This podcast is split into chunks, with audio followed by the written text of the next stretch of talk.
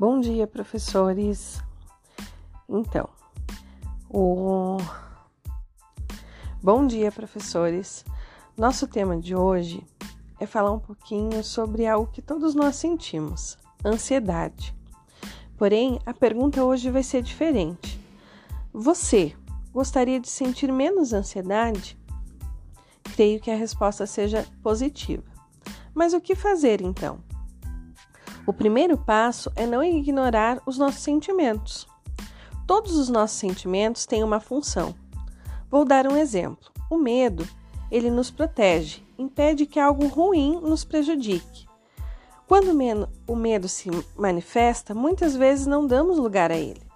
Ficamos pensando por que, que o medo apareceu. Todos os nossos sentimentos têm uma função no nosso corpo. O problema é quando nós não acolhemos e assim a resposta do medo, da agitação, da preocupação ou, ou até mesmo do estresse diário começa a desgastar o nosso corpo e a nossa mente. E ele se transforma e se manifesta de outras formas, como por exemplo, como dor, tensão, irritabilidade, dificuldade para dormir, dificuldade de manter o foco, seria a atenção e a concentração, nesse momento. Esses são os sintomas que aparecem de outra forma. Às vezes precisamos ter paciência e ser gentil com os nossos processos. Isso auxilia a reconhecer e compreender as nossas emoções. Precisamos compreender as nossas emoções, mesmo quando as emoções são consideradas negativas. É importante fortalecer os nossos sentimentos. Nenhuma emoção é boa ou ruim. O importante é a forma como lidamos com ela.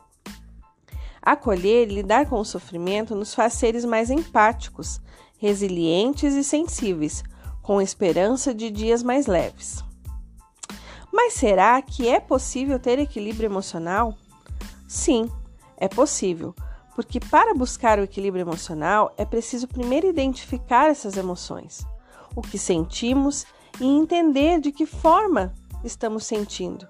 Isso faz uma harmonia conosco, né? Os nossos sentimentos é, tendem a se manifestar de uma forma que nós precisamos entender.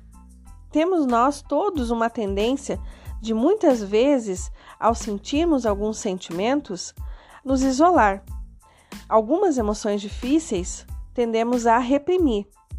As chamadas emoções negativas são tidas como fraqueza. Respeitar esses sentimentos e não se culpar por senti-los é uma forma de caminharmos melhor durante períodos mais turbulentos, como estes que estamos vivendo, da pandemia. O equilíbrio emocional é importante, porque ele faz nós compreender que ele faz parte de nós seres humanos Viver entre emoções e sensações, mesmo que isso às vezes seja em altos e baixos.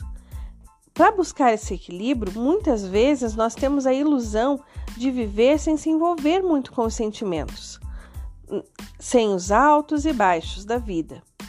Não existe, então, uma receita prática e instantânea com o propósito de mantermos esse equilíbrio emocional. Existe sim a importância de nós identificarmos as nossas emoções, o que sentimos e observar que cada uma delas tem uma função, né? Com as nossas necessidades para nos sentirmos harmonizados internamente e externamente. Vou dar uma dica importante para que ajude nos momentos que nós sentimos que estamos mais ansiosos, mais nervosos, mais ansiosos, mais preocupados. Você já experimentou usar a respiração para se acalmar? Sente-se de forma confortável e concentre-se somente em sua respiração. Sinta o ar entrar, o movimento do abdômen de subir e descer com a entrada e saída do ar. Tente prestar atenção no ar que entra e sai e não pensar em mais nada, apenas na respiração e nas sensações do corpo.